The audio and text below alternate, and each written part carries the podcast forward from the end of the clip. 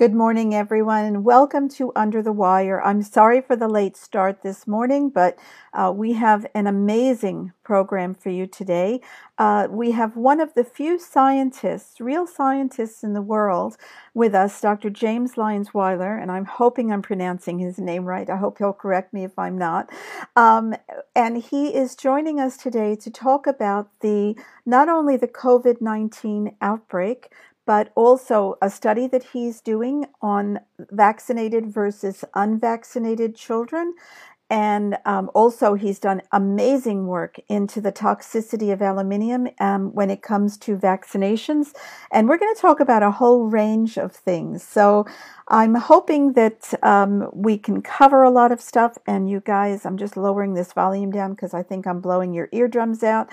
And I'm going to, without further ado, switch over to James. James, thank you so much for being with us this morning. Welcome. Thank you so much, Meryl. Okay. So obviously you're in the United States, and the U.S. is having the same sort of problems with COVID-19 that we're having in Australia, perhaps on a grander scale, because you have 330 million people versus our 24 million people. So that's a lot more people to actually get sick. But I wanted to speak with you about your impression. You have done some work into coronavirus and sure. The spike proteins, especially in coronavirus. Now, first of all, I want to speak with you about what your impression is about where we're going with this right now, with the lockdown, with the whole situation, with people being told that they have to stay at home and they are at risk if they go out of the house. Perhaps I'm going ahead of myself. You start with what you think is most important to begin with.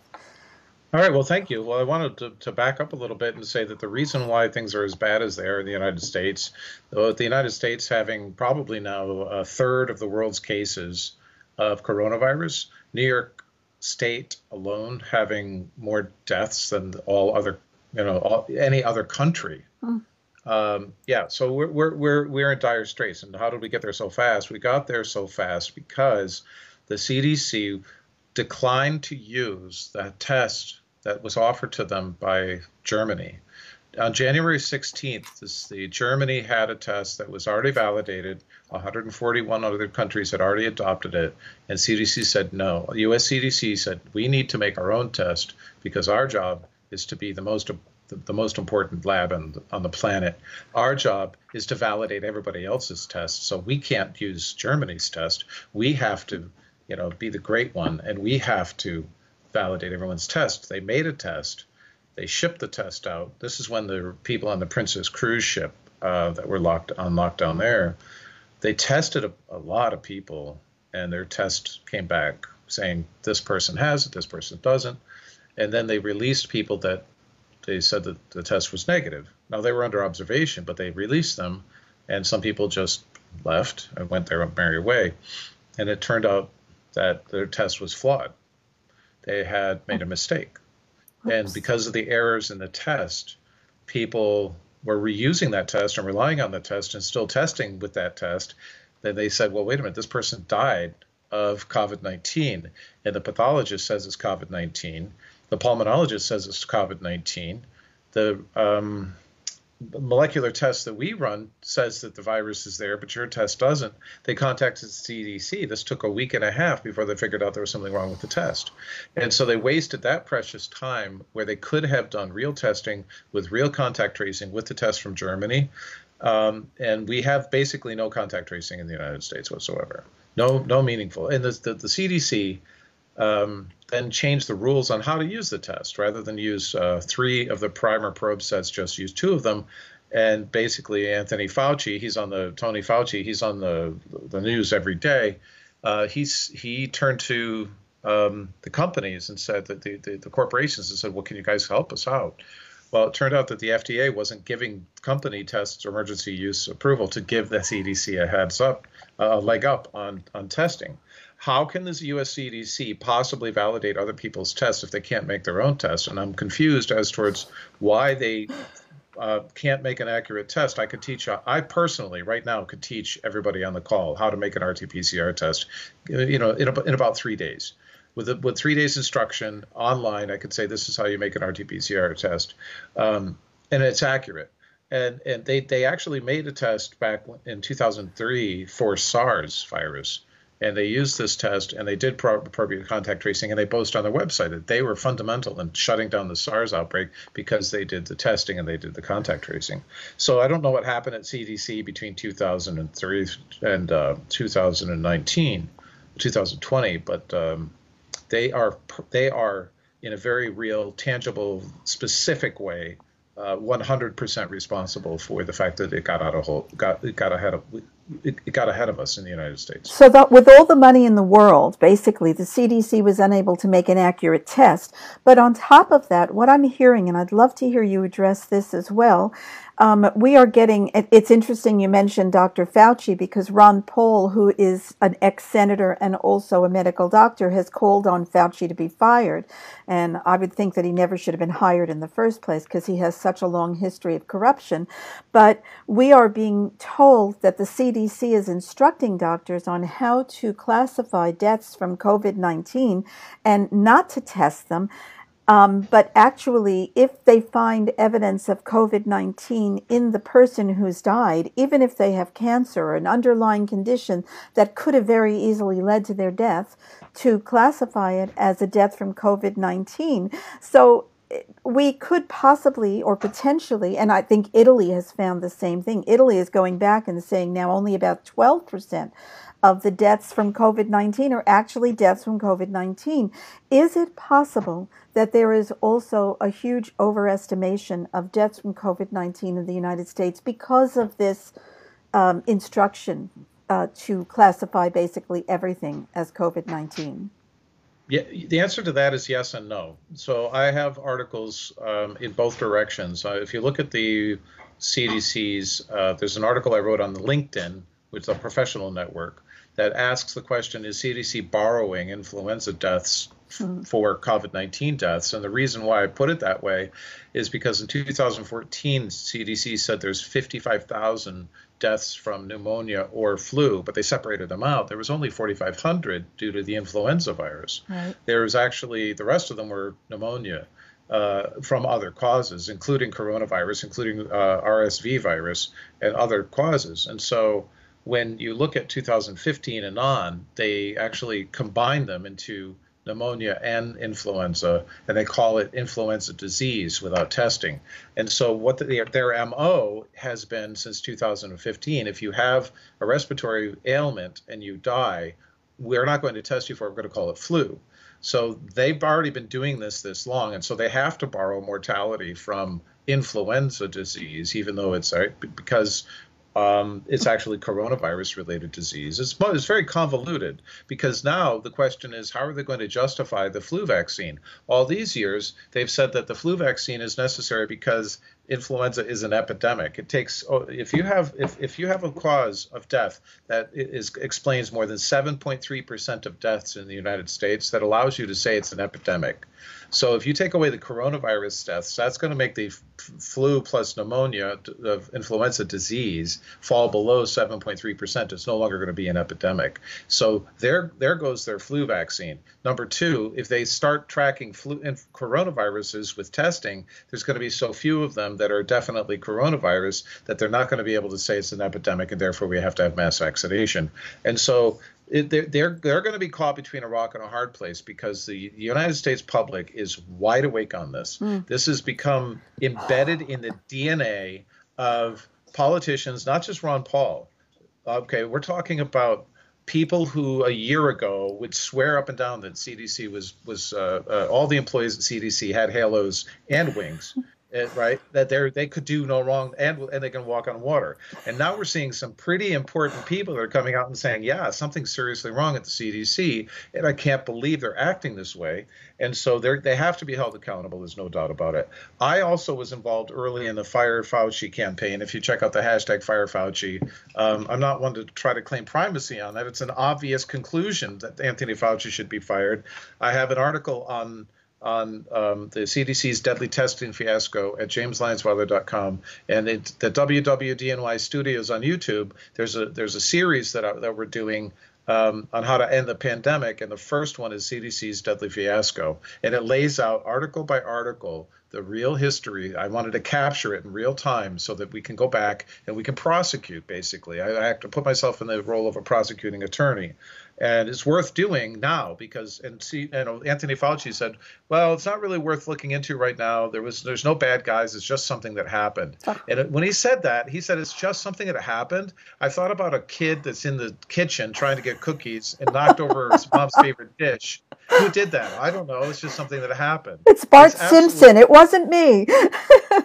Right. It's just something that happened. It's a child's excuse. And so they have no excuse whatsoever for not adopting the test from Germany. They have no excuse for creating and shipping a failed test. And now they have no excuse for doing improper bookkeeping.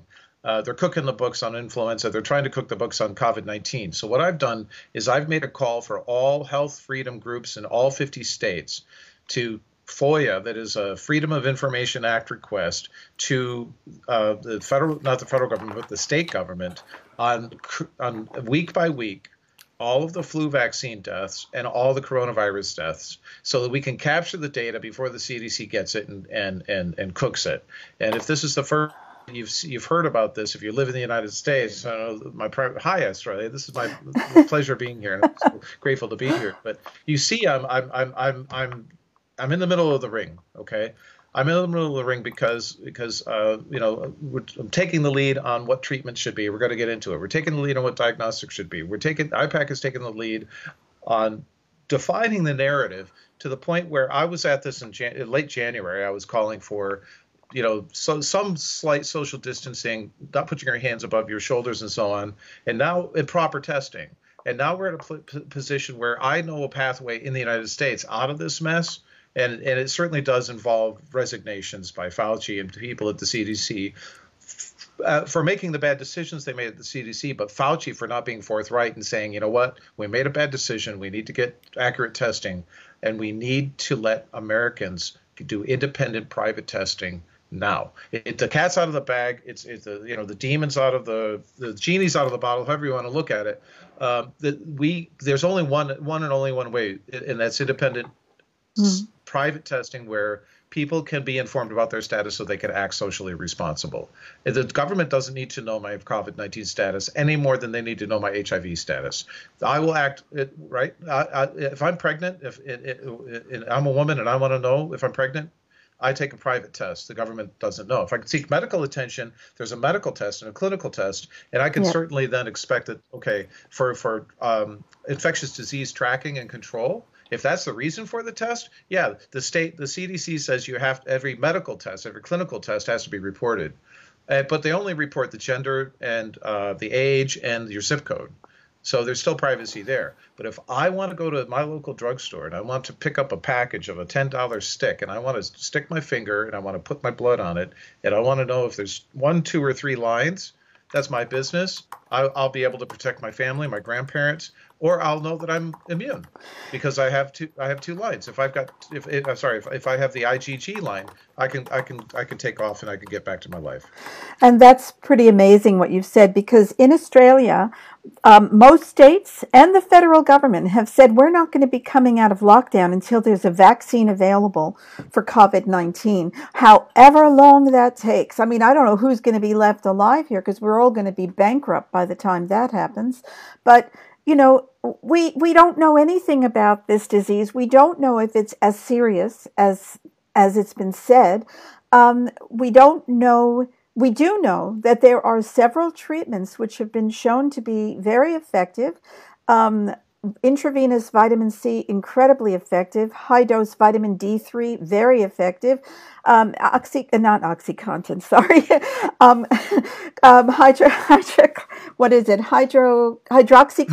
and chloroquine, possibly very effective, being shown in certain hospitals as being effective. So do we really even need a vaccine for this, let alone to be locked up in our homes until it's issued? And then once it's issued, It will be mandatory for every man, woman, and their dog, because now they're saying that we can get this from our animals.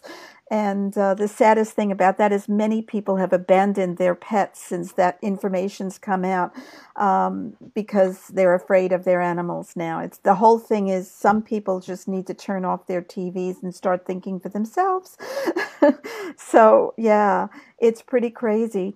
And what you were saying about influenza, I haven't seen your LinkedIn post, but I saw a graph that was very interesting. It said, has COVID-19 cured influenza? And it showed influenza going up at the way that it normally goes up towards the winter, and then all of a sudden going down. For this year, yes. What you're talking about is the all-cause mortality, or the deaths from influenza, as a seasonality in the United States, and it's a U shape. And that was out from a report that was out of the Washington, St. Louis University. And this year, the influenza deaths appear to be dropping like this. So I contacted the authors, and I actually have that graph in my article on LinkedIn. Good, I have to check it. It's a thorough treatment. And if you look me up on LinkedIn, you'll see it there. And I'll send you the link to it. But thank you. This drop down, I asked them about it because I wanted to know if they stood behind it. And they said that they wrote to CDC, and CDC said the reason why there is an apparent decrease is that we have to validate the data. We really won't know how many people died until June. That's rubbish. It is rubbish, but it also means that they expect to be able to figure out how to cook the books by June.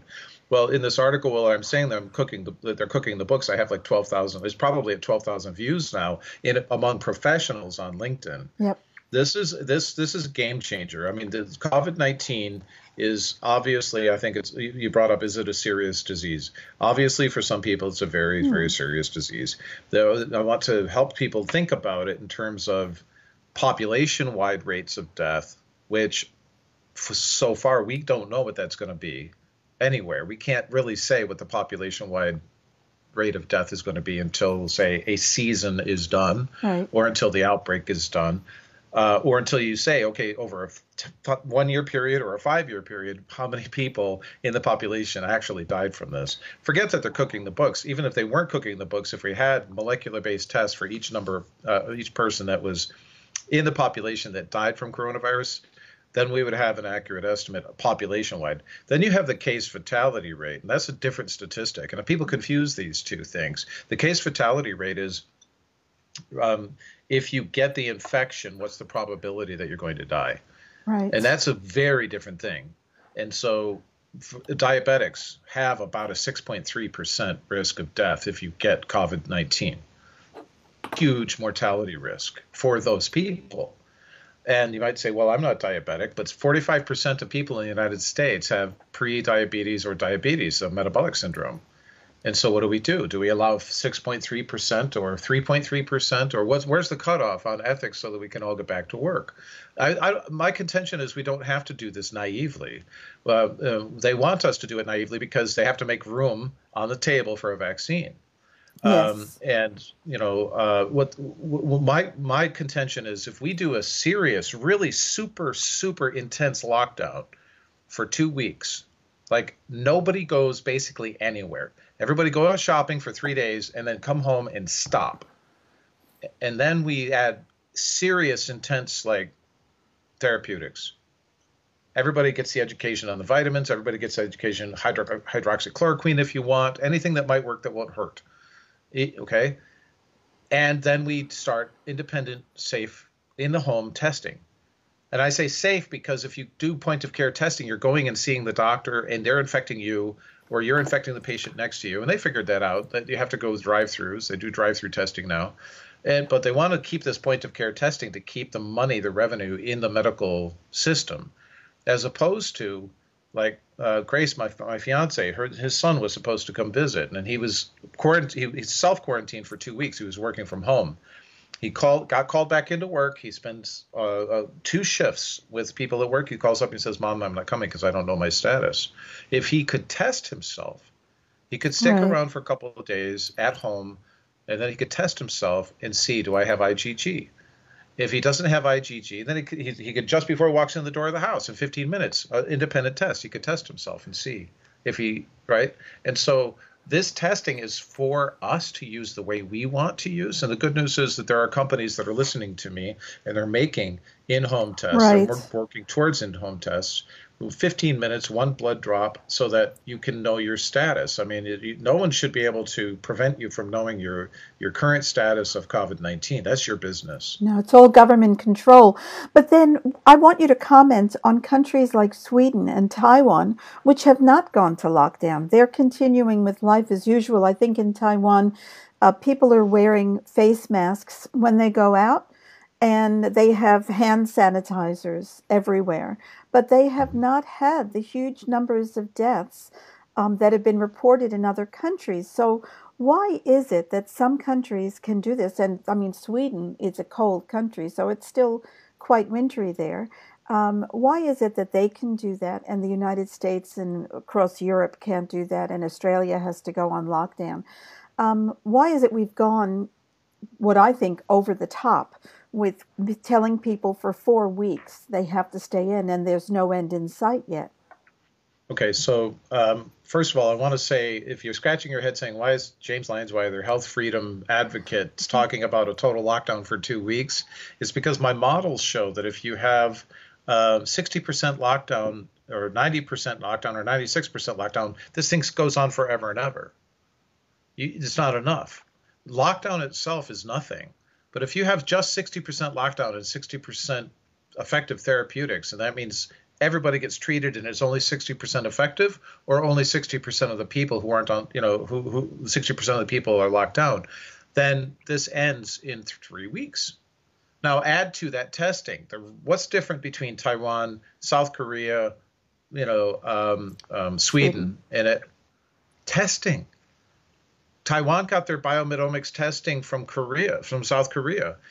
Sweden got their test from Germany. They said, yes, we'll use your test, which means that they're doing contact tracing. So the medical institutions, the public health institutions have confidence that they have control of the situation.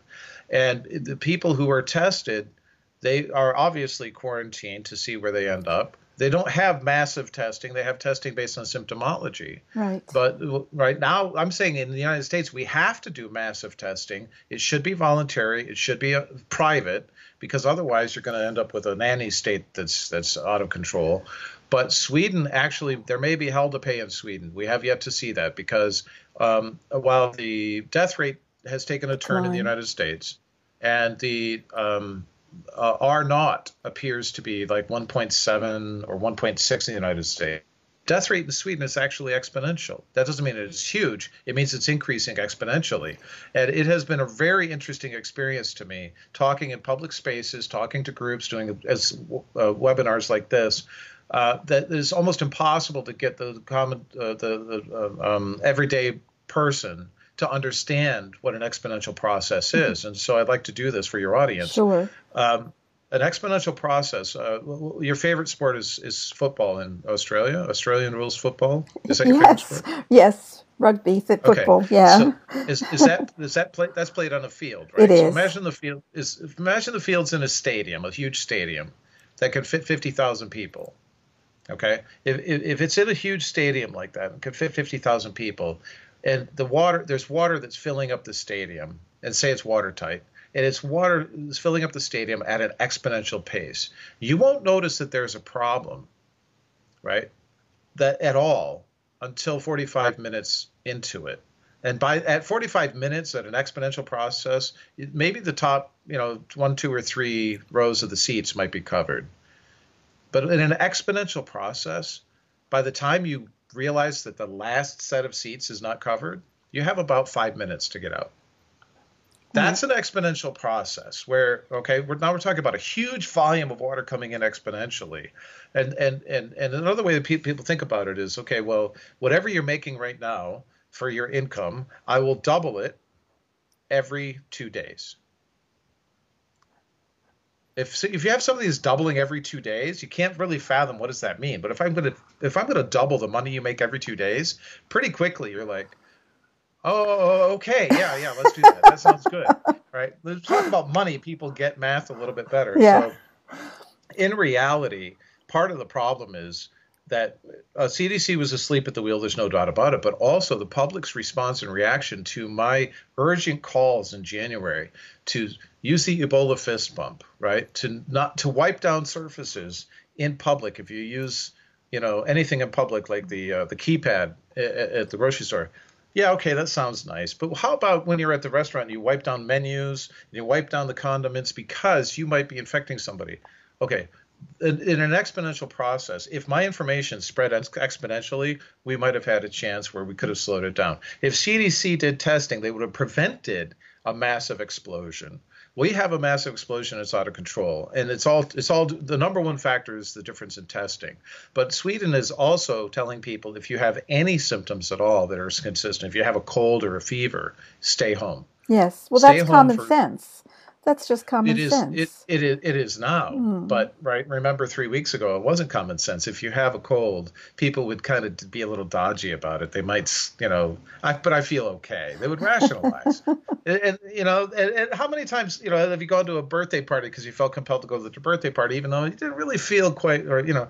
So now there should be a new culture of real respect, true respect for the fact that you're carrying a potentially deadly infectious disease. Yes. And I know there's a lot of people that are thinking that this is absolutely nothing, that this is just the same thing as any coronavirus that we've ever had. But I've done the molecular studies on this thing, and I've looked at this, the way that it works. I've looked at, you know, the phylogenetics, and I'm not going to get into the bioweapon. I've ruled out bioweapon. I've ruled out that it's not made in a lab. You can go to ipa-knowledge.org, and you can download the report there. But it is serious because this virus, I have a peer-reviewed publication that was just accepted. It's going to come out in the Journal of Translational Autoimmunity. This virus has a huge number of proteins that have subsets of the proteins that match human proteins. And so I think there's something like 21 immunogenic protein parts in the viral proteome that would induce an immune response. So what that means is there's of all the proteins that are there that can be detected from in the virus, there are subsets of those proteins that will cause an immune reaction. Why do we know this? Because we know how to choose them so we can make vaccines, right? We want to know which proteins we want to include in a vaccine. Of those, now there's only one that doesn't have a match to a human protein. And if you have a immunogenic protein that's going to cause an immune response in a virus or another pathogen or in a vaccine for that matter, and that protein or protein similar to it in shape is found in a human protein, you could develop autoimmunity in the tissues that express that protein. Let me ask you a question if I can. You said there are 21 proteins in this that match or very close to matching human proteins. In, let's say, a flu virus, how many proteins would match, do the same thing? What is average? Well, that's I have to say I don't know that because I haven't done that analysis extensively throughout. But Darla Kanduk is famous for doing these kinds of analysis, and she found that every pathogen on the planet that we have protein sequences for, every protein from every pathogen has a match if you go down to the size of a hexamer. That's 6 amino acids. But I'm talking about much larger stretches of matches and much higher similarity. The real problem that I see with this is that there's extensive homology distributed throughout these proteins. That's the sequence similarity is homology. And more importantly, a third of them are human immune system proteins that are targeted. So we could be looking at a virus by virtue of infection that it could impair your immune system if you're exposed to the virus again, right? Either through another infection or through a vaccine. Now flip that around, take the virus, put it into a vaccine, inject it into someone, and then they get exposed to the virus. That's been called disease enhancement. It's been called immune enhancement, and it's not immune enhancement. Immune enhancement is something like, okay, take your vitamin C and get some sunshine, right? This immune enhancement that we hear about is a bad thing because it caused the mice in the animal studies in the SARS and in the MERS vaccine trials to experience much more severe disease, more severe immunopathology, and you're looking at a family of viruses that if you try to make a vaccine for it and you inject it into people, we have every reason to expect that if they do get infected with the virus, they're going to have much higher mortality than if they weren't vaccinated and they were infected with the virus. And that's why the SARS vaccine was never finished, because they found exactly that same situation. And they have found that with influenza vaccines, that it's actually doing the same thing as far as coronavirus goes, that it is causing this immune enhancement, this negative immune enhancement, and also increasing susceptibility for further infection. So, right. So what you're talking about there is something that's slightly different. Ben Colling has a study, and there's that Ben Colling out of Hong Kong has a study that shows that if you're vaccinated against influenza, you're more likely to have non-respiratory virus infections. And I started sharing that study out pretty heavily a couple of years ago, and I've been in contact with Dr. Colling to make sure that I have the appropriate interpretation of his study. And he did not find an increased risk of coronavirus infection. The p-value was not significant, but if you combine all the other respiratory viruses, if you get the flu shot, and the flu shot that they used in that study, or they looked at in that study, was Vaxigrip, and Vaxigrip comes in multi-dose vials or in single-dose vials. So it could be So the Department of Defense study that you're talking about, yes, they cited something that was viral interference. And you cannot tell mechanism of disease from an epidemiological perspective. So they shouldn't be talking about specific mechanisms unless they tested that. And in that study, they didn't test that it was viral interference. It could very well be the thimerosal in 80% of the flu shots that are causing impairment of the immune system, because thimerosal inhibits a protein called ERAP1, and ERAP1 is a required protein for properly folding your immune system protein, so you remember what you're immune to. So the flu shot might be making us forget what we're immune to. So it's possible that a lot of these, the severity of COVID-19 might be because of past flu shots, but it's not viral interference. It's, it's possible that it's autoimmune impairment through the flu shot. And that's what I think that it most more likely is. The viral interference really doesn't seem to work that way, because we can get plenty of different kinds of affections once in a row, and our immune system, if we get them, you know, multiple infections in a given year, our immune system is flexible enough and adaptive enough to shift gears and go one after the other. And so viral interference doesn't really make much sense to me. The chemical damage from a thimerosal to our immune system makes a great deal of sense to me. Now the immune enhancement has been recast by IPAC, the Institute for Pure and Applied Knowledge, in this paper, but where we show the high homology, we show that it likely is an autoimmune condition where the virus sticks around so long in your body, it has plenty of time to cause autoimmunity, that we call it pathogenic priming. And I said that earlier, but it's worth repeating. If everybody looks at pathogenic priming as a launch pad by which we're going to understand the pathogenesis, the disease-causing parts of other viruses or the disease-causing aspects of vaccines against, it's immune enhancement is a euphemism. It's double speak, and so if a vaccine enhances the disease, it's pathogenic priming. It puts the causal focus on the vaccine, not on the secondary exposure. It's you're primed by the vaccine to have more severe disease. But can't you say that about any vaccine? Because all vaccines contain products that can mimic what we have. I mean, there's the myelin sheath, and there are vaccines that contain myelin basic proteins that can actually cause our body to attack our own myelin. Would that be a sort of pathogenic, priming? I was just trying to get that word down, pathogenic priming. 100%. In fact, in the paper, I cite the orexin receptor target that the flu vaccine in Europe caused narcolepsy by people developing autoimmunity. So it's, to me, it's a two-hit hypothesis where you get the vaccine, and you develop the antibodies and the immune response to antibodies, and then the virus comes along, you get an infection, you may or may not even get sick, but then your immune system mounts a misguided attack against its own cells. And the difference is that with COVID-19, I think that the infection lasts so long. You have the 4 to 5 day asymptomatic period, then you have the sick period from the time that you get sick until the time you go to the hospital could be 13 to 18 days, right? And then after that, the virus is still in your body and you're spreading it by feces, under some reports up to 18 days. This virus is a long infection.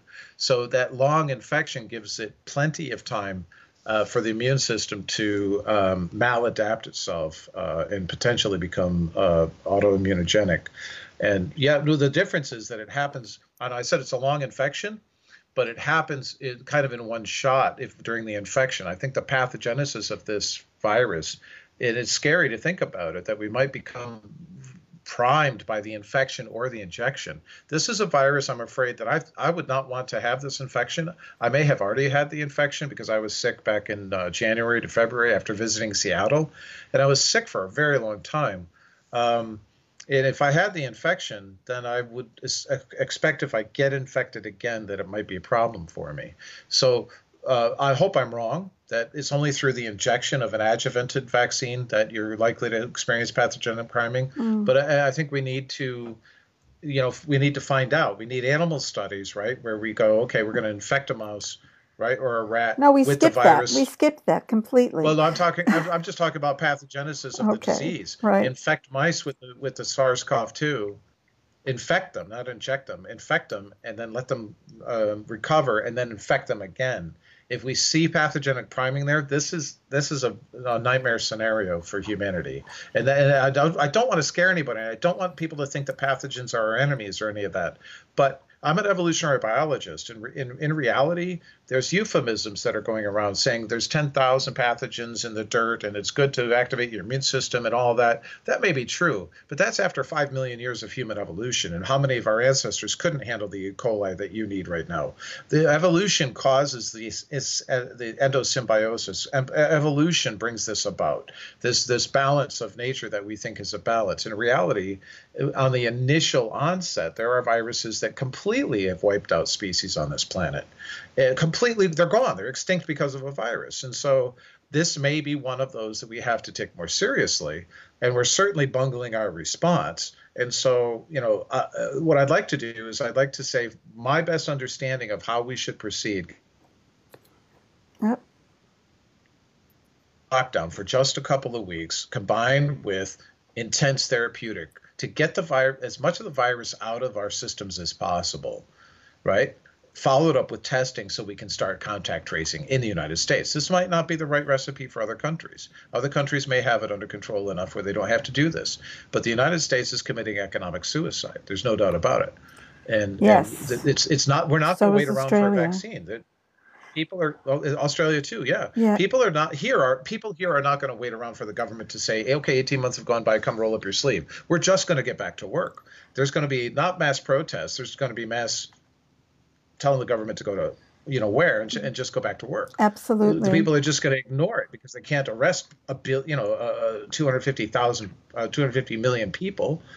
They can't do that. I'm not calling for that, for the record. I'm not calling for that level of insurrection, but that's what's going to happen. Well, so I hope it does happen. I really do. Tomorrow in Australia, the next day in the United States, is a day for people to get out of their houses and protest against the lockdown.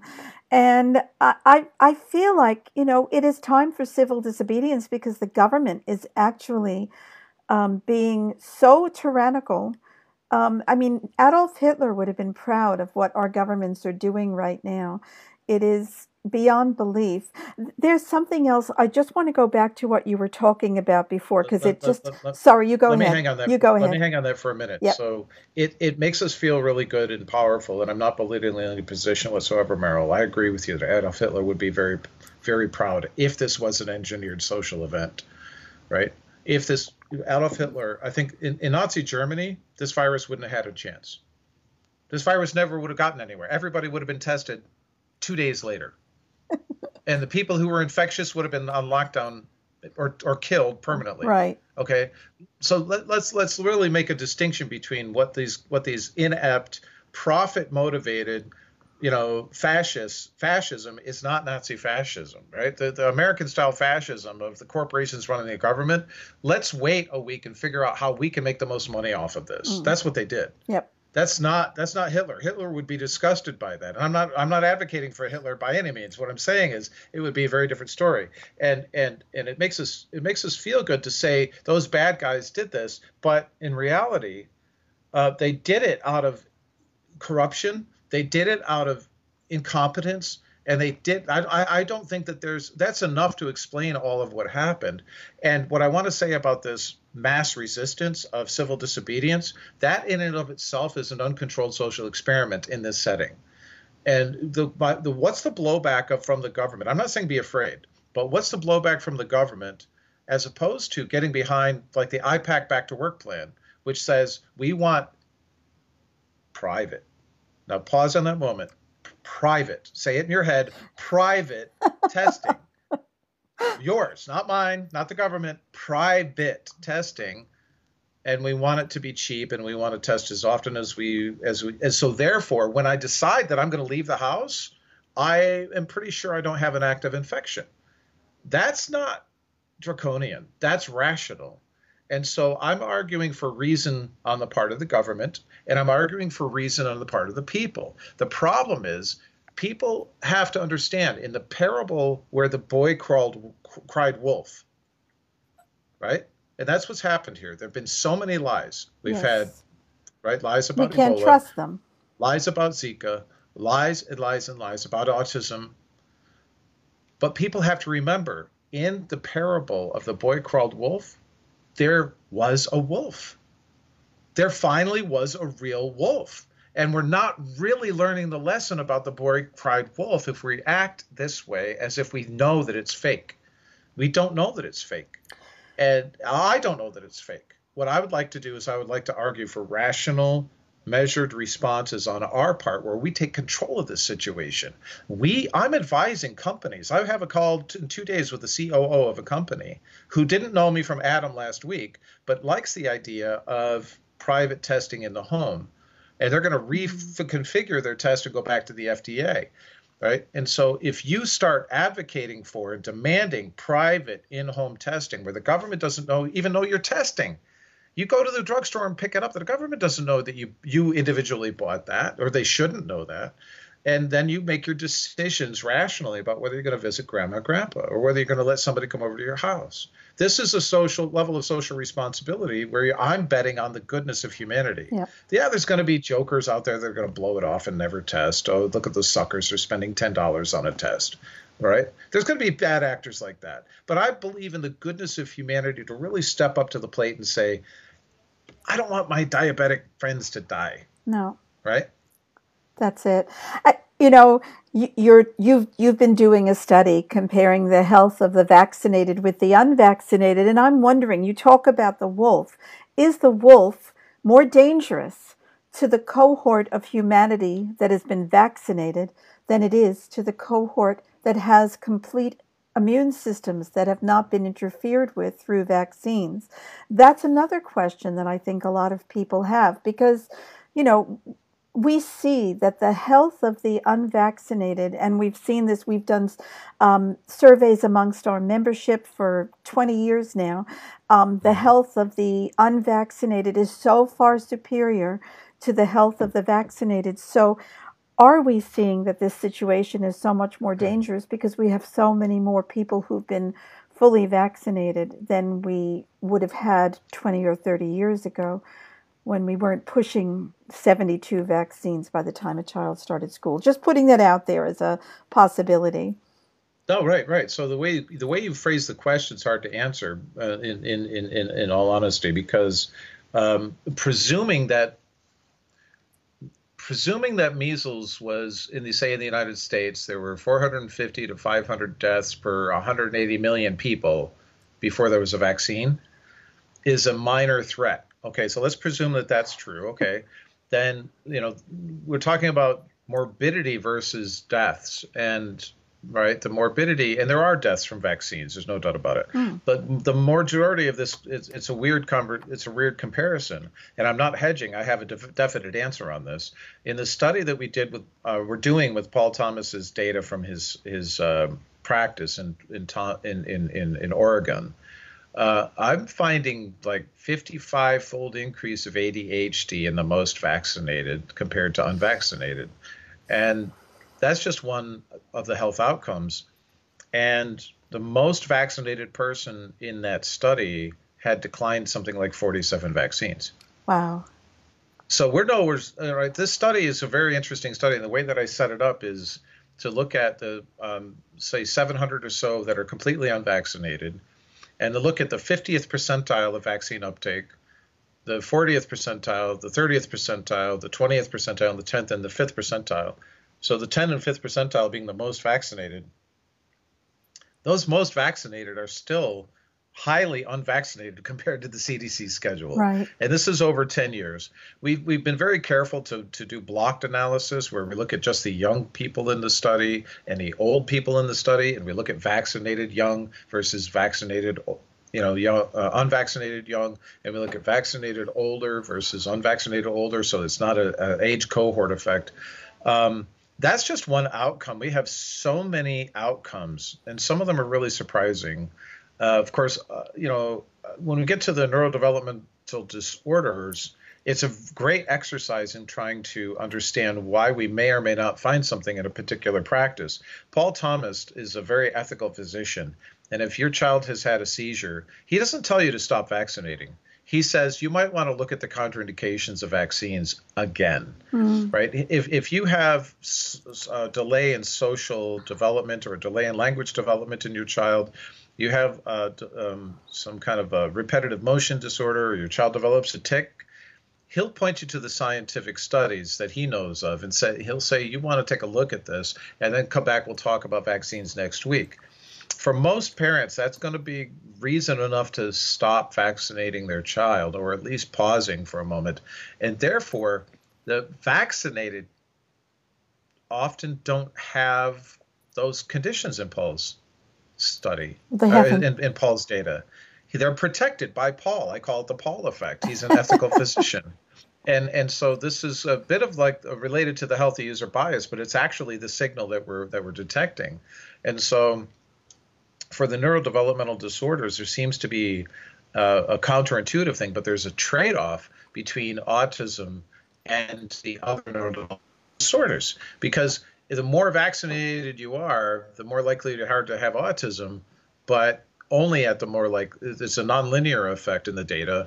But what happens to social developmental disorders and learning disorders is that they take a nosedive to zero, because those people that get those have those disorders, they don't get the diagnosis of autism as well.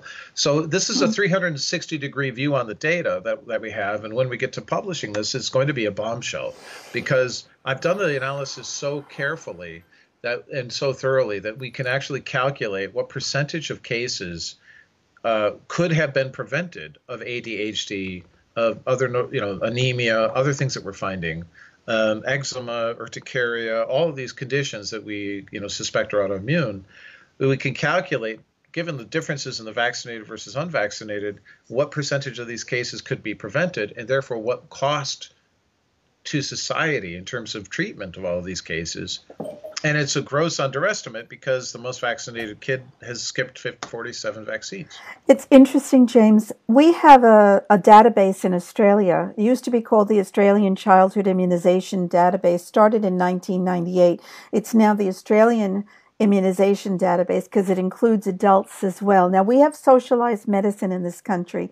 So everyone has a Medicare card and everyone has a Medicare number. And what they've done with this database is they have linked your vaccination status with your diagnoses. So if you are unvaccinated, you're still on the database because you still have a Medicare card. So we have potentially tens of millions of people, maybe even hundreds of millions over this period, I don't know, who are on this database. And we have been asking the government to do that study. All of this information is totally de-identified. There is no privacy concern whatsoever. We've been asking them to do the study. You have the cohort that's fully vaccinated, partially vaccinated, completely unvaccinated. Look at the coding for autism, diabetes, cancer, all these things in each cohort, and they've refused to do that.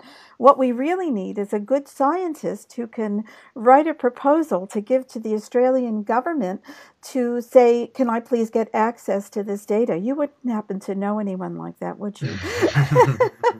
When we publish this study, it will form a background, a skeleton, a foundation upon which many other studies are going to be launched, because it shows the path of how to do it objectively. The CDC actually does all of their studies wrong. They do it where they say you have to correct for other factors that might explain, say, autism or ADHD. And in doing that, they're actually assuming the functional relation, a particular set of functional relationships among the variables.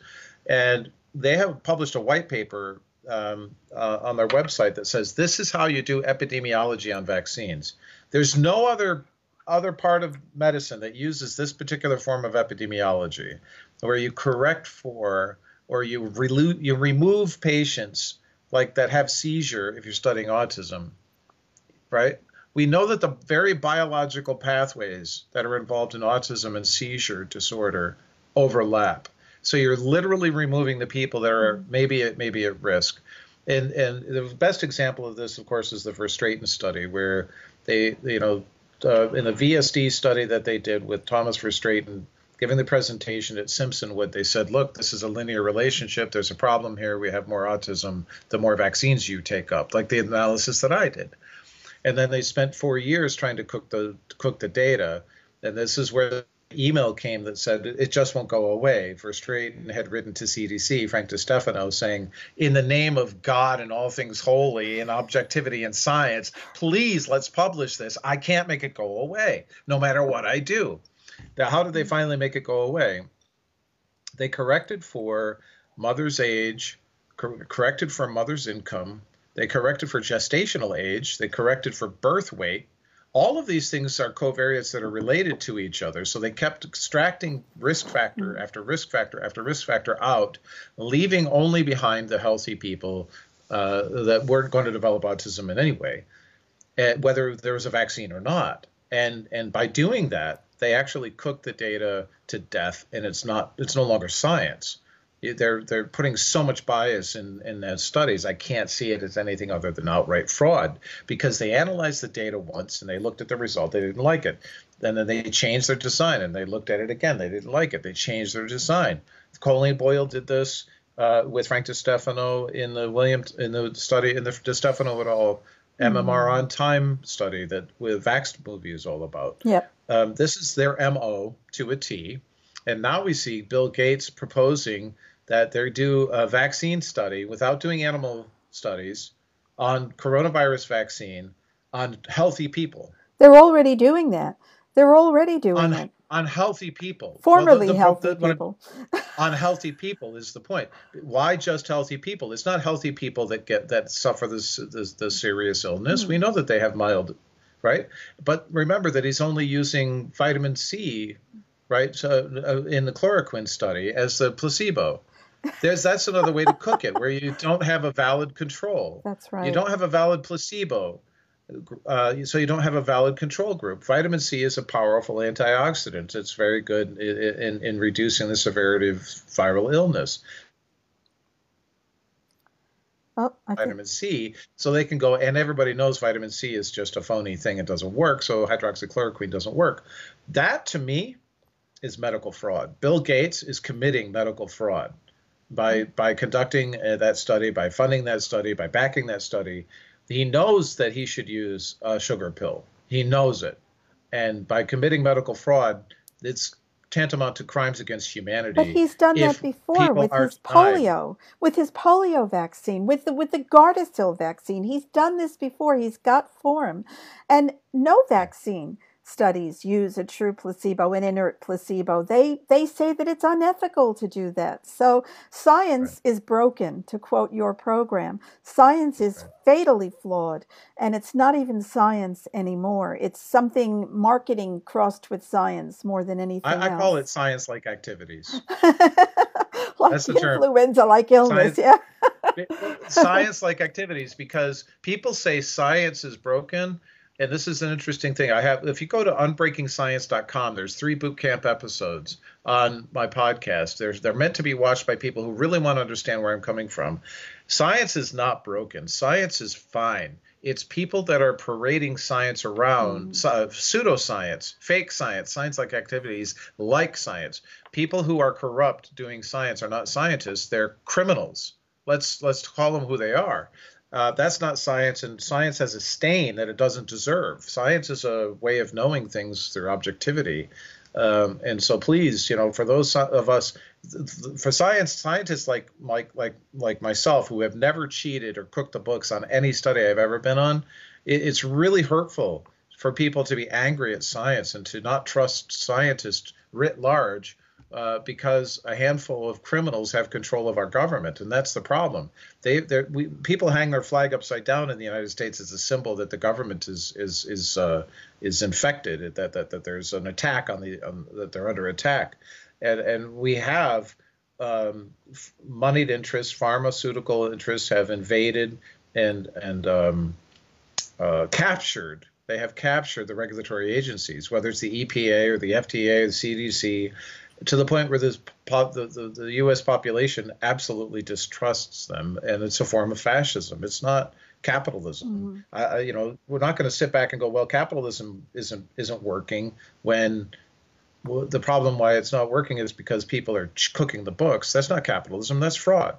So, you know, let's take a look at it from the perspective that science still has a role to play. Real science still has a role to play after all of the United States, all of the world's population wakes up to these crimes against humanity. Are you okay to take a couple of questions from the people who are commenting here? Okay. Yeah, I'd be happy to. Thank you. We've got one here from Deborah. Why is Bill Gates allowed to do anything with vaccines? It's just the common currency. It's just money. That's all. I mean, he's got money, and he's bought his way into so many different things with politicians. And, you know, I want to say it here for the first time in public. I had this conversation earlier with someone. You know, Bill Gates may be a smart person in terms of strategy and how to, you know, steal things from people like he did with the operating system from Xerox. Mm. He may be smart, but in terms of them having access to his wallet, he's a useful idiot. He's really, really useful to them because he probably has psychologically this unresolved way of trying to prove himself. He didn't get a high school degree, I understand. He didn't really prove himself on his own merit. And so psychologically, this man must have a really dark place where he knows that he defrauded all of the world. And so now he wants to write his legacy as the man who saved the world. And so when the world's quote unquote most respected, most revered religious leaders in the Church of Vaccinology, you know, the most revered scientists, the medical physicians are telling him that the vaccines are the solution. How does he have a background to question that? It's a great question. And what it is an overblown sense of importance, an overblown sense of ego, where because he's Bill Gates, he must be right. And this is a very dangerous person, very dangerous person right now. Yep. It reminds me of that song from Fiddler on the Roof, If I Were a Rich Man. And he says, you know, when you're rich, people think you really know. And that's exactly what it is. He's all of a sudden become the world authority on vaccination simply because he's one of the richest men in the world. People have asked, your home testing kit that you're talking about, does that test for antibodies? Yeah, it's antibody-based. Thanks for asking that. I wasn't clear about that. There's 2 types of antibodies that we're mostly interested in, and it's not my test. I don't have any financial interest in this whatsoever. I simply see it as a pathway forward that's rational. Any company's antibodies test that is validated and tested and shown to be accurate, highly sensitive, highly specific, I still can't find any accuracy measures on the CDC's RT-PCR test. I still don't know what the accuracy is. Insane. If anybody has seen it, please send it to me. I'm serious about this. But nevertheless, the IgG antibody tells you if you have immunity, allegedly. Okay, so we don't know with this virus, like we don't know with any new virus, right? Do we know that people are dropping dead after a second infection? No, we don't. We don't see that. We see a rare circumstances where somebody got reinfected and it was worse. That's what makes me concerned about pathogenic priming. But look at all the hundreds of thousands of cases we've had around the world, and the people have recovered. Mm-hmm. And many, many, many of them must have been reinfected. So I think it's safe to assume that you're probably going to be immune to this particular strain. Next year, you might get a really, really bad case of COVID-19 or COVID-20, you know, whatever they're going to call it, if you get another strain of it. But for the time being, the IgG antibody tells you that you've had it and you're likely immune. The IgM tells you you have a new infection. Okay, that means it's a recent infection. You're probably susceptible, a carrier or susceptible to spreading it. And yeah, there's one company, Vibrant something, out of California that has a test that's antibody based, and they use I think 7 different biomarkers. And individually, the biomarkers don't really work well, but you put them together, you have 99% sensitivity, 99% specificity, and you have not over 95% reproducibility. In other words, if 2 different people use their test on the same sample, they'll come to the same result. So we're getting there. And I'm speaking with them about having them reformat it into a home-based test that's private. With a capital P, a capital R, a capital I, a capital V. Private means private. Go to Facebook. This is fun. Go to Facebook and look up #PrivateMeansPrivate. You'll see what I've been dealing with. It's incredible that people don't trust. There's a loss of trust even for one of their own brethren, because I'm a scientist and I say, listen, guys, I don't have any financial conflict of interest here. I want you to know your immunity status like I want to know mine. I want you to want to know your immunity status, and that's all I want. I don't want you to submit it to the government. I don't want you to have to do it. I want you to want to do it, because if you don't know your immunity status, how can you make a decision about what you're going to do if there's no restrictions? Right? Exactly. So take the restrictions in your mind. Take the restrictions away. Now you're free to go. Okay, are you immune? Do you know if you're immune? I don't know. Have you been exposed, and are you carrying? I don't know. So those are 2 pieces of information that any responsible adult would want to know. Somebody else asked a very good question. The World Health Organization report I saw said 104 different strains of COVID-19. How do they make a vaccine with those numbers? And also, how do you make a test with it constantly mutating in such a rapid rate? Sure, absolutely. So it's really testing, I think, is easier than the vaccine. In testing, for drug testing, for instance, there's a cup that you can urinate in. And just by urinating in it, there are rings around it that will activate if you have a particular drug in your urine. Okay, so it's very straight. That's technology. Yeah. That's not right. And we can change those antibody tests very quickly. We can update them on the basis of the shape of the protein. And put them into mass production surprisingly fast because of things like drug testing. All of the impediments to mass production are blown out. And you're not doing something to someone's body. You're just testing. You're not injecting. You're not taking a drug. And so the regulation is completely different. But with the vaccines, it's an excellent question. The hope, of course, is that and it's not my hope. Mine either. The hope is that there would be a vaccine that they could update regularly, and that's the mRNA vaccine. The mRNA vaccine, they can update it in real time as they're producing it through mass production. They can actually reprogram what they're putting into the vial. So if they get a call and they say, okay, we need this number for this strain, we need this number for that strain, they can actually tailor it pretty quickly. No, am I advocating for that? By no means am I advocating for that. But the study that I have in the Journal of Translational Autoimmunity actually publishes the epitopes that are immunogenic not so that they know which ones. They could do this analysis on their own. But it publishes the ones that are immunogenic, and it publishes the specific parts of the protein that they should exclude from vaccines, because it will likely cause autoimmunity. And I did this with Zika as well. So when Zika, when Tony Fauci said, listen, we're gonna have a vaccine for Zika in about 4 weeks. I did this analysis and I found the parts of the protein that would cause autoimmunity to brain proteins. And I said, I wrote to him. I've never spoken to the man. This is my first time writing to him, I think. I may have written some nasty grams or something previous, but I said to him, listen, please tell the people that are making Zika vaccines that if they include these parts of these proteins, they might cause autoimmune encephalopathy. And that could cause neurodevelopmental disorders, especially if you use it in pregnant women, which you know they're going to try to vaccinate pregnant women. And this is after I had actually tracked down the cause of the microcephaly in Brazil. It wasn't caused by Zika. It was caused by experimentation using, and I did this by interviewing the people that were doing the study. They were testing whole cell pertussis vaccine in the slums of Brazil where the microcephaly took place. Did they give it to pregnant women? Yeah, yeah, they did it. They gave it to pregnant women. And they developed microcephaly, and they said, well, we have to blame it on something. It turned out that the microcephaly increase started when they started the mandatory vaccination program with the stork program. And then they started that before the virus made it to the continent. I mean, a couple of years before the virus made it to Brazil. And so we know what caused the microcephaly. And then the next year, 2016, there was still this Zika has a seasonality with the mosquitoes.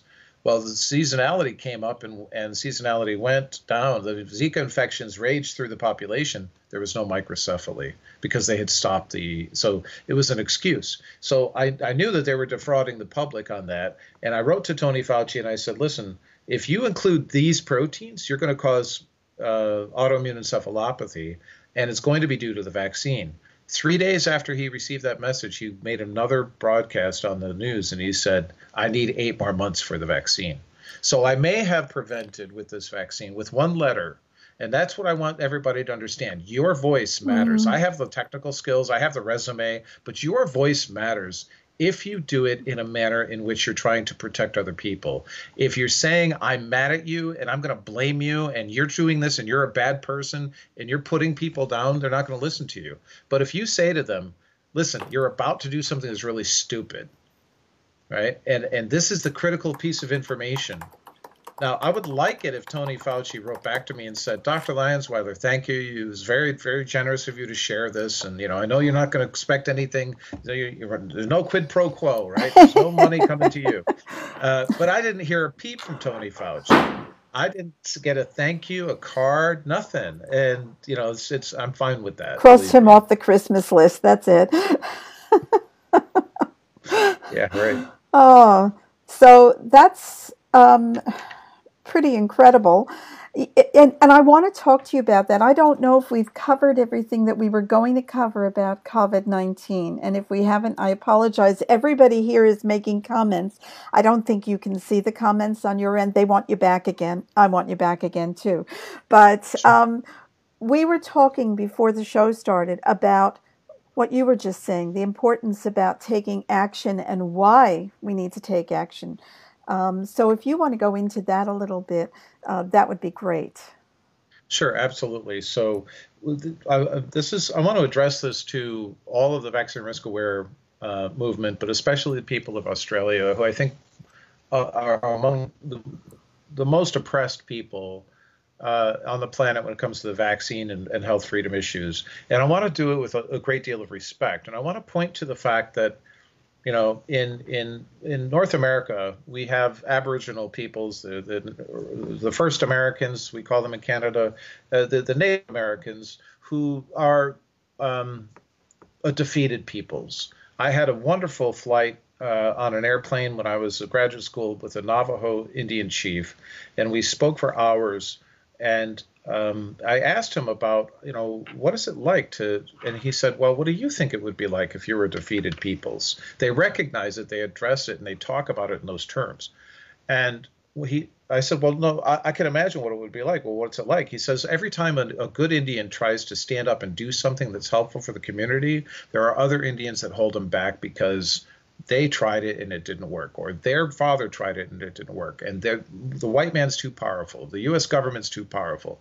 And this type of self-reinforcement of defeat is something that happens in abusive relationships. If there's a wife who's being abused by their husband or a boyfriend, a woman's being abused by, I've seen it where someone will come to them and say, well, why don't you do this? Or why don't you do that? Well, then he'll just do this. Or he'll just do that. And what they're doing is they're actually doing the job of their abuser. And I want to encourage people to understand that it's not anything special about vaccines. This is human nature. This is something that we all are susceptible to, including African Americans in the United States, especially in the 80s and 90s, in early 2000, and probably in many parts of the country where we are still here, where if they try to become educated, they try to better themselves through erudite and scholarly initiatives, they're trying to be white. And so their community culturally reinforces them to not achieve.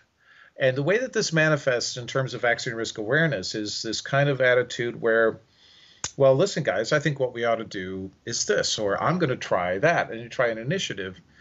You really have to take a 180-degree turn on your instincts, even if you've seen other people do it. And Meryl, you've been at this for a long, long, long time. You've probably seen every trick in the book. A lot of them. I have some new ones. I don't know if you've noticed, but I've got some new ones. Did you see me singing to the CBC? I was I was singing. Oh, yeah. No, I missed that. Go to WWDNYK, and I got back to the CDC by singing to them. Yeah, I'm not going to take you do what I tell you, or I'm going to do that again. Exactly. My point is that you have to kind of visually, visualize yourself taking the mantle of failure off of another person and putting it on somebody who's trying to, in spite of that past failure. And oftentimes the people that don't know that they will fail are the ones that succeed. And so I would encourage everyone to, when they are in conversations, to be metacognitive. I want you to practice thinking about how you're thinking, so that when somebody is saying something or trying something, you have to force yourself not to say something negative. You have to force yourself to, if you want to say something negative, just hold your tongue for a moment, pause and reflect. And even if it hurts, say the opposite and see what happens. It's like magic. It really is like magic when you say, well, what can I do to help? As opposed to, the only reason why that won't work is because they don't want that to happen. That happens all the time. It's self-defeating. And my message tonight is that free people free themselves. And if you want to be free of medical mandates, if you want to be free of forced vaccine in Australia, in Romania, in wherever you are, it is up to the people to free themselves. And it starts by saying yes. It starts by knowing that if you are working together and you say, I can do this because I'm doing it with you, right? Not better than you or different from you, I'm doing it with you. And that togetherness is the only way out of this mess. And COVID-19, I think, is shedding so many bright lights on the flaws of the system. There's going to be this massive influx of people that are vaccine risk aware, especially, God forbid, that they put out a vaccine that hasn't been tested at the animals and on animals, and it does induce pathogenic priming in hundreds of thousands of people. Let's be rational. Let's be responsible. Let's call for the tools that we need to make our own medical decisions. And it's up to you. It's entirely up to you. People challenge me, okay, this is great, Jack, but what about this? And my answer is, well, that's up to you. How are you going to communicate that to your legislator, that that's what you want? If you live in a representative government, a country that has a representative government, some kind of democracy, a true democracy or a republican democracy, use your voice. It's your responsibility to self-govern. And that doesn't mean put the brakes on. Sometimes it means to be progressive. And what I'm asking for is a moment for us to just relax about what IPAC is, what I am, for just a moment, and say, what if I could test myself right now with a test and nobody knew the result but me? Would I do that? And then ask yourself, why don't I have that ability right now?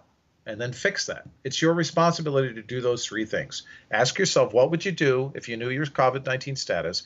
Ask yourself, why don't you have it? What are the rules that are stopping you from having it? In the United States, you can't test asymptomatic people. That we're working on changing that.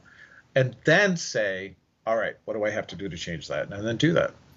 Here in Australia, one of the big issues that we've got right now is that anyone who is in an aged care facility, anyone who has a loved one in aged care, anyone who works in aged care, the government has made a rule that starting on the 1st of May, you are no longer allowed to visit that person.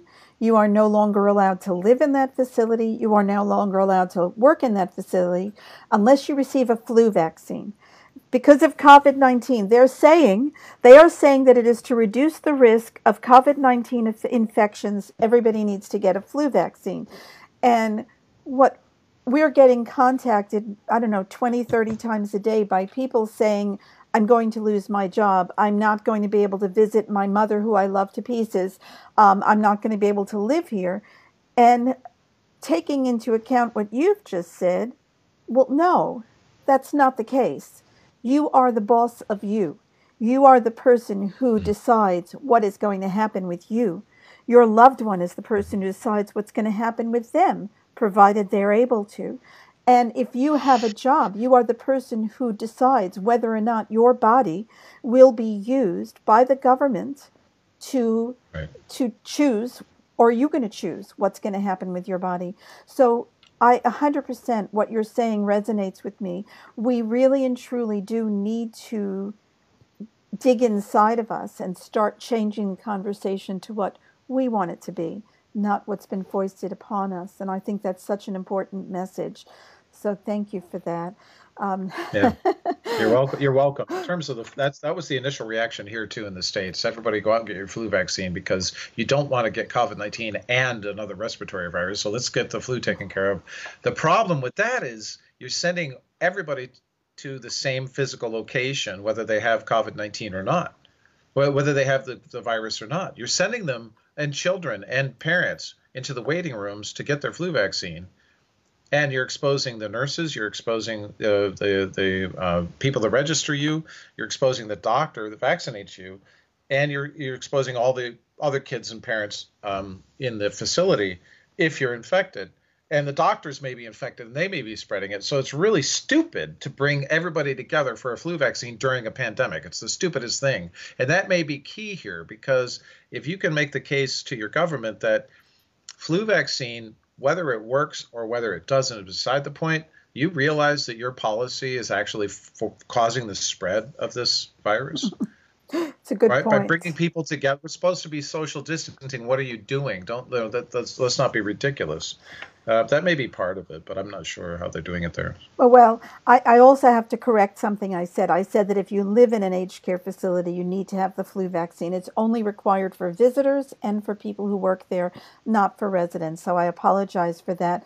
And in addition, we know that vaccinations as a group can be immunosuppressive to the person who is getting the vaccine. So if you are vaccinating in the midst of a known pandemic, are you increasing the risk that someone's going to catch a pandemic illness? I don't know.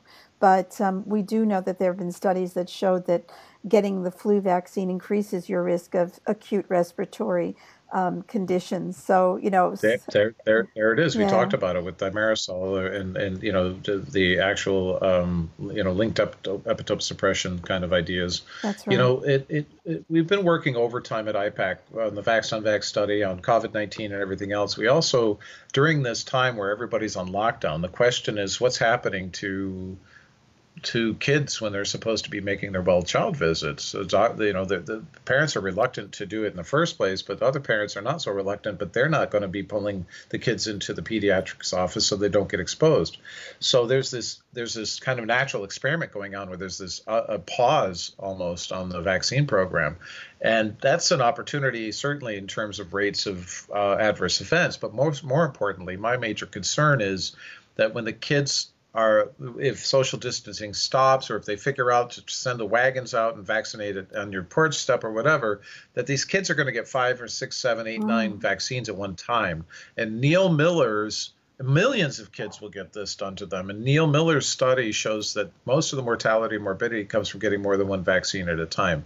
So IPAC has just undertaken and is about to finish a study of the accumulation of aluminum under CDC's catch-up schedules in general, and then we have 3 use cases. And when we publish that, the argument's going to be, get this into pediatricians' offices, get it into their mailboxes, their inboxes, in their send it to their comments on website, and say, listen, this is what you'll be doing if you do 5 or 6 or 7 vaccines at one time in terms of aluminum dosing, aluminum toxicity, because IPAC's the only entity that has published a pediatric dose limit for aluminum. We did this in 2008, and then we published a study showing that we don't just have acute toxicity of aluminum when you give doses of the vaccine. You actually have prolonged retention and therefore chronic toxicity of aluminum. That both of those. Yep. I think I may have lost you, James. Hang on, guys. I'm going to try and get James back. Okay, we lost you for a minute, but you're back again. Good. Okay. So, okay. You were talking about chronic toxicity. You were talking about the chronic toxicity of aluminum. Right, and we showed that in a peer-reviewed study in 2020. And so this third study is going to be peer-reviewed as well. And so this is an opportunity for everyone to take our studies in hand and say, look, to pediatricians, whether you're for vaccines or not, this is what you're doing to children by doing multiple doses vaccines, and tie with it Neil Miller's study and say, please look at these. Even if you can't, if you despise, you know, your local pediatrician because they don't talk to you or they kicked you out of practice or whatever's going on, please look at this science. And they're going to, of course, Google my name, and they're going to see CBC. They're going to see other people disparaging me. But nevertheless, you plant that seed that perhaps there are other ways to think about reintroducing vaccination to children. Are you then advocating vaccines yourself as a vaccine risk or anti-vax person? No, what you're doing is you're potentially saving a person from undue morbidity and mortality since they're going to vaccinate. That's a different probability. You're not enabling it. You're saying, let's make sure that if it's going to happen anyway, it has to be done safely. And it's the same thing with COVID-19. The question, really the problem in the United States is that the medical community wanted to protect themselves. They wanted to flatten out the curve. And so they did everything that they could do to set up the situation to slow down the rate of spread of the disease, but they didn't do it properly, so they messed up. Had they decided to do everything different and truncate it, they would have done what I said, which is massive initial quarantine and then treatments and then testing. But they couldn't, they didn't have the testing. So the aluminum studies by McFarland and Lyons-Weiler and LaJolie and Paul Thomas in the Journal of Trace Elements in Medicine Biology. I think that's a good place for people to start. And then watch for our new study coming out in the Journal of Translational Autoimmunity. And sometime this month, I think I should be able to finish the study on the aluminum accumulation under vaccine restart. Right. Wait, now, if people want to find these studies, will they find them on the IPAC website? Yeah, okay. Yeah, absolutely. We have a page on publications, and you can also go there if you want to help us out. Of course, it's as a CEO, it's my due diligence, a fiduciary responsibility to say, I know these are hard times, but if everybody pitches in a couple of bucks every month, you know, then we'll be able to do more studies like this. It's really important that we keep that funding stream going during this hard time. So. It is. It's essential. The AVN has helped support the Vaxxed versus Unvaccinated study, and we hope that our members will also contribute if they can to your ongoing work There aren't many scientists out there who are actually doing this sort of work. Most science is completely corrupted and bought, sadly. But yeah, it's almost that what we call science-like work is corrupted and bought. So it's very important for us to support the scientists who are actually doing the real work. We've been on for quite a while, and I think that you probably are getting pretty late where you are, but I have so enjoyed having you on the show, and I appreciate you coming on like this, and I'd love to have you back again. Hopefully, once the lockdowns are finished, we can talk a bit more about the vaccination issue. But James, is there anything that you wanted to say before we finish up? Yeah, check out the IPAC Back to Work plan. If you go to Facebook and you do hashtag IPAC Back to Work with IPAC BAC2, the number 2 at work, or you go to the IPAC webpage, you'll find that there's a page there on CDC, IPAC's statement on diagnostics, on CDC's diagnostics. And on that page, you'll see a Google document and an Excel spreadsheet that outlines a rational return to work plan for everybody. And it is 100% private, independent choice about what you're going to do with the information about your COVID-19 status. That's what I'd like people to look at and certainly share information about it and get behind it and talk to your legislators about it. We can do the same in Australia. So yes, absolutely. We are not going to be on lockdown until a vaccine comes out. That's preposterous.